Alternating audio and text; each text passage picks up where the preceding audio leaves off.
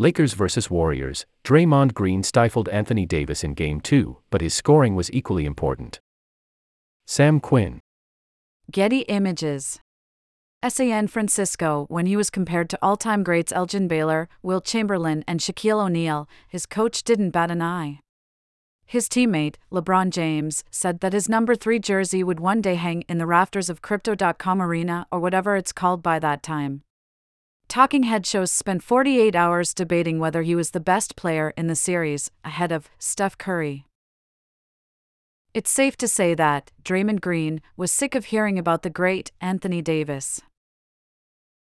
After admitting that he played like S in Game 1, when Davis put up a monster line of 30 points and 23 rebounds, Green made it his personal mission to make life miserable for Davis in Thursday night's Game 2, and was an instrumental factor in Golden State's near perfect 127 100 victory to even the series.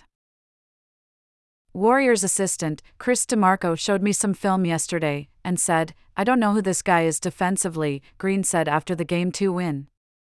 He showed me myself in the fourth quarter and he said, This is I guy I know. So show up that way tomorrow.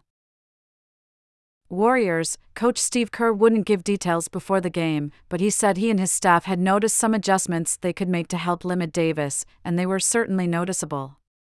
The first was starting JaMychal Green in place of Kevin Looney, who has been a titan for Golden State this postseason but allowed Davis to shoot 8 4 11 when they were matched up in Game 1. The lineup change had obvious offensive benefits, forcing the Lakers to guard first shooters instead of three, but it also allowed Draymond Green to be Davis's primary defender early and often. According to Second Spectrum data, via the Ringer's Kevin O'Connor, Draymond went from guarding Davis 34% of the time in Game 1 to 62% in Game 2.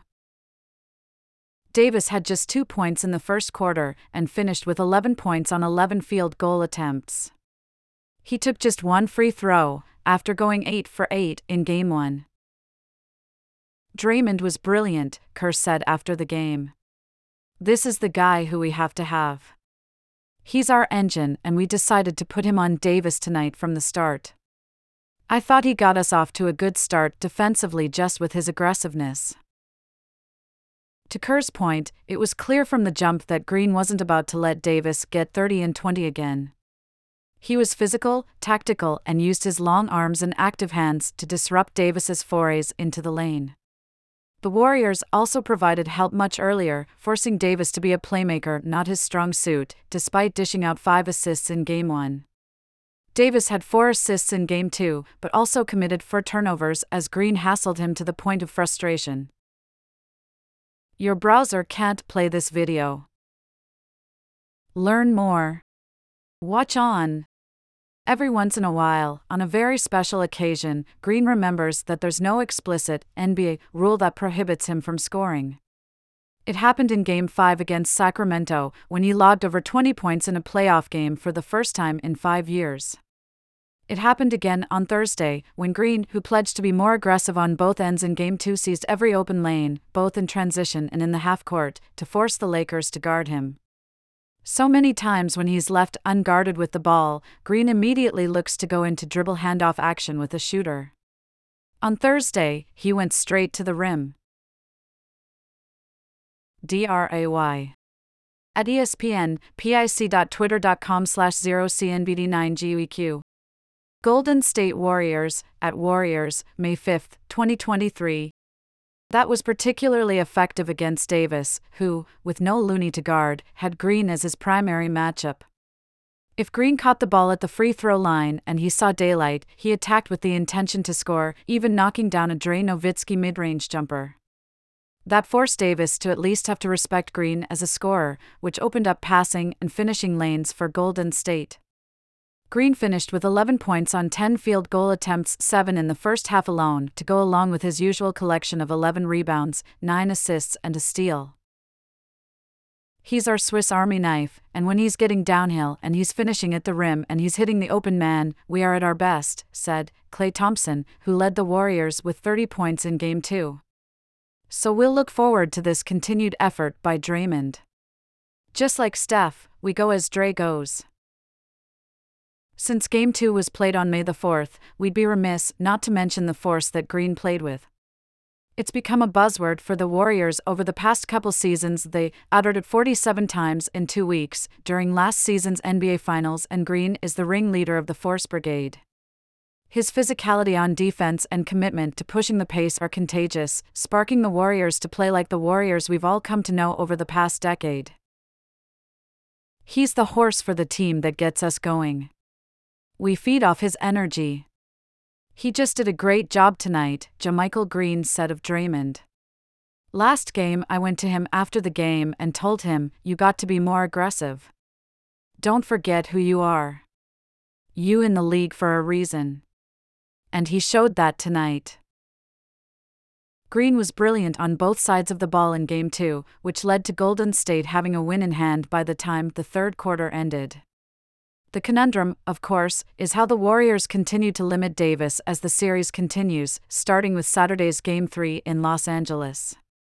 Even Green admitted that you can play perfect defense against Davis and still give up buckets, he's just that good, but it's all about sticking to the game plan, being aggressive and putting themselves in position to be successful, then living with the results.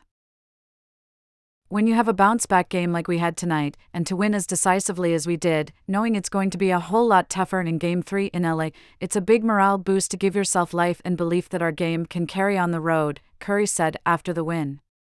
So, excited about the opportunity and the challenge ahead.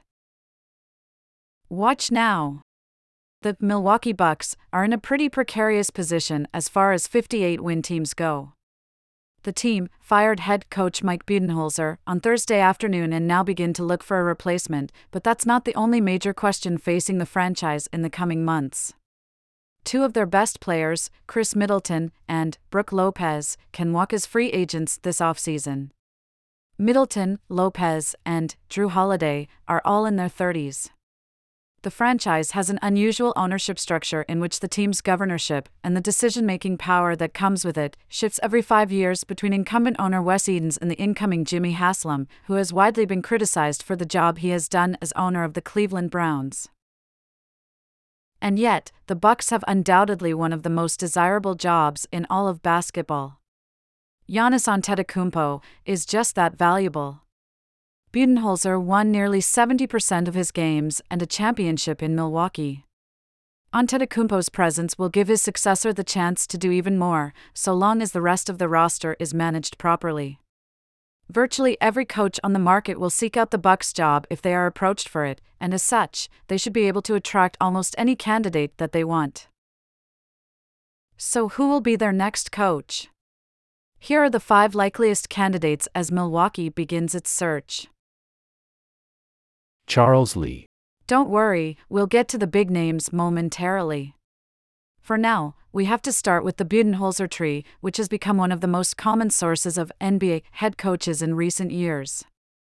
Quin Snyder and Taylor Jenkins both built perennial winners after leaving Budenholzer, and Darvin Ham has the Los Angeles Lakers competing for a championship in his first year as a head coach. With that in mind, the Bucks might keep an open mind when it comes to hiring a first-year coach, and there's a potential fit already on their bench. Charles Lee, Budenholzer's associate head coach, has interviewed for several jobs in recent years and is currently in the running to take over the Detroit Pistons. Just 38 years old, Lee would be one of the NBA's youngest head coaches, but that doesn't mean he lacks experience. He's worked for Budenholzer since 2014 and could keep the bulk of his system in place while making the few necessary tweaks the Bucks would need to make it back over the hump. That approach has proven to be a viable formula in the past. It worked out pretty well for the next candidate on this list. Nick Nurse. The 2018 Raptors were about as similar to the 2023 Bucks as any team seeking a new head coach could realistically be. Like the Bucks, the Raptors were a number 1 overall seed that had grown stale. They ultimately chose Nurse, one of their own assistant coaches, to replace Dwane Casey. The result was an immediate championship. If the Bucks don't think they need to overhaul their entire scheme in order to reach the mountaintop again, Nurse has a track record of optimizing an already strong roster. He's since developed a reputation as one of the NBA's best tacticians. Whereas Budenholzer is known for his dogmatic adherence to drop coverage, Nurse will try just about anything on defense.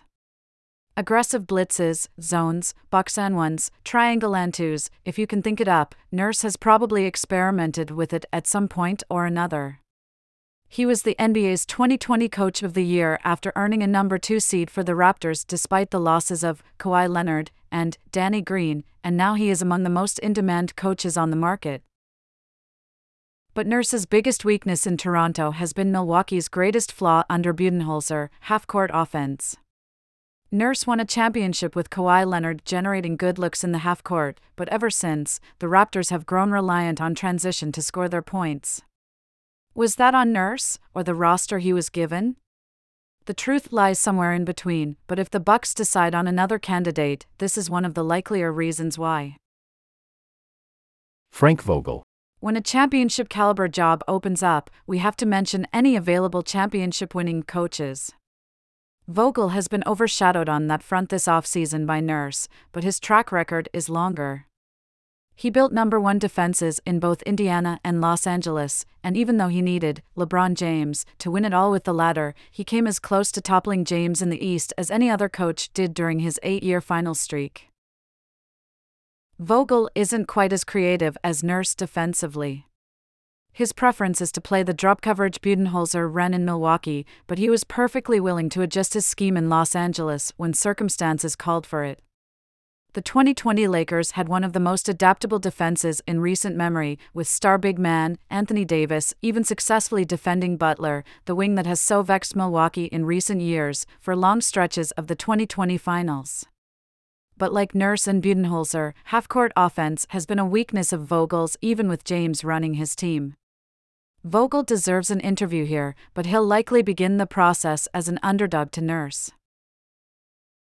Mike D'Antoni. Who do you hire when you need to fix your half court offense? Mike D'Antoni. The architect of three number one offenses with the Phoenix Suns and a fourth with the Houston Rockets hasn't been a head coach since 2020 and has been out of the sport for the past two seasons, but has given no indication that he is done coaching permanently. If the Bucks believe they can maintain their defensive strength by virtue of their roster talent, hiring a coach devoted entirely to fixing the offense makes plenty of sense. There isn't a better offensive coach available than D'Antoni. At 71, age might be a concern for D'Antoni. Gregg Popovich is the oldest head coach in NBA history at 73, so it isn't clear how long D'Antoni would be able to lead the Bucks for. This could be a drawback, or it could be seen as a potential positive. The Bucks could hire D'Antoni without committing to a long-term contract and could potentially even talk Lee into remaining as the coach in waiting. With an aging roster around Antetokounmpo, the possibility of a full reset in the near future is quite real. If D'Antoni is the right coach for right now, that might be enough to get him this job. Whoever doesn't survive the playoffs. None of us expected Budenholzer to be fired before the playoffs began. Here we are. The pressure of the all in NBA frequently costs coaches their jobs when they lose surprisingly in the postseason. Doc Rivers was fired after his Clippers collapsed in the Orlando bubble. Carlisle was axed after the Mavericks blew a 2 0 lead on the Clippers a year later. Big name coaches frequently become available in April and May nowadays. This season may not be an exception. We don't know who those coaches will be yet. Could Philadelphia make a change if Rivers fails to lead the 76ers past the Celtics? How about Michael Malone in Denver if the Nuggets blow their 2 0 lead over Phoenix? Until we know which coaches are available and which ones aren't, it's impossible to say with any clarity who the top candidates for the Bucks will be. Their next coach might still be employed elsewhere right now.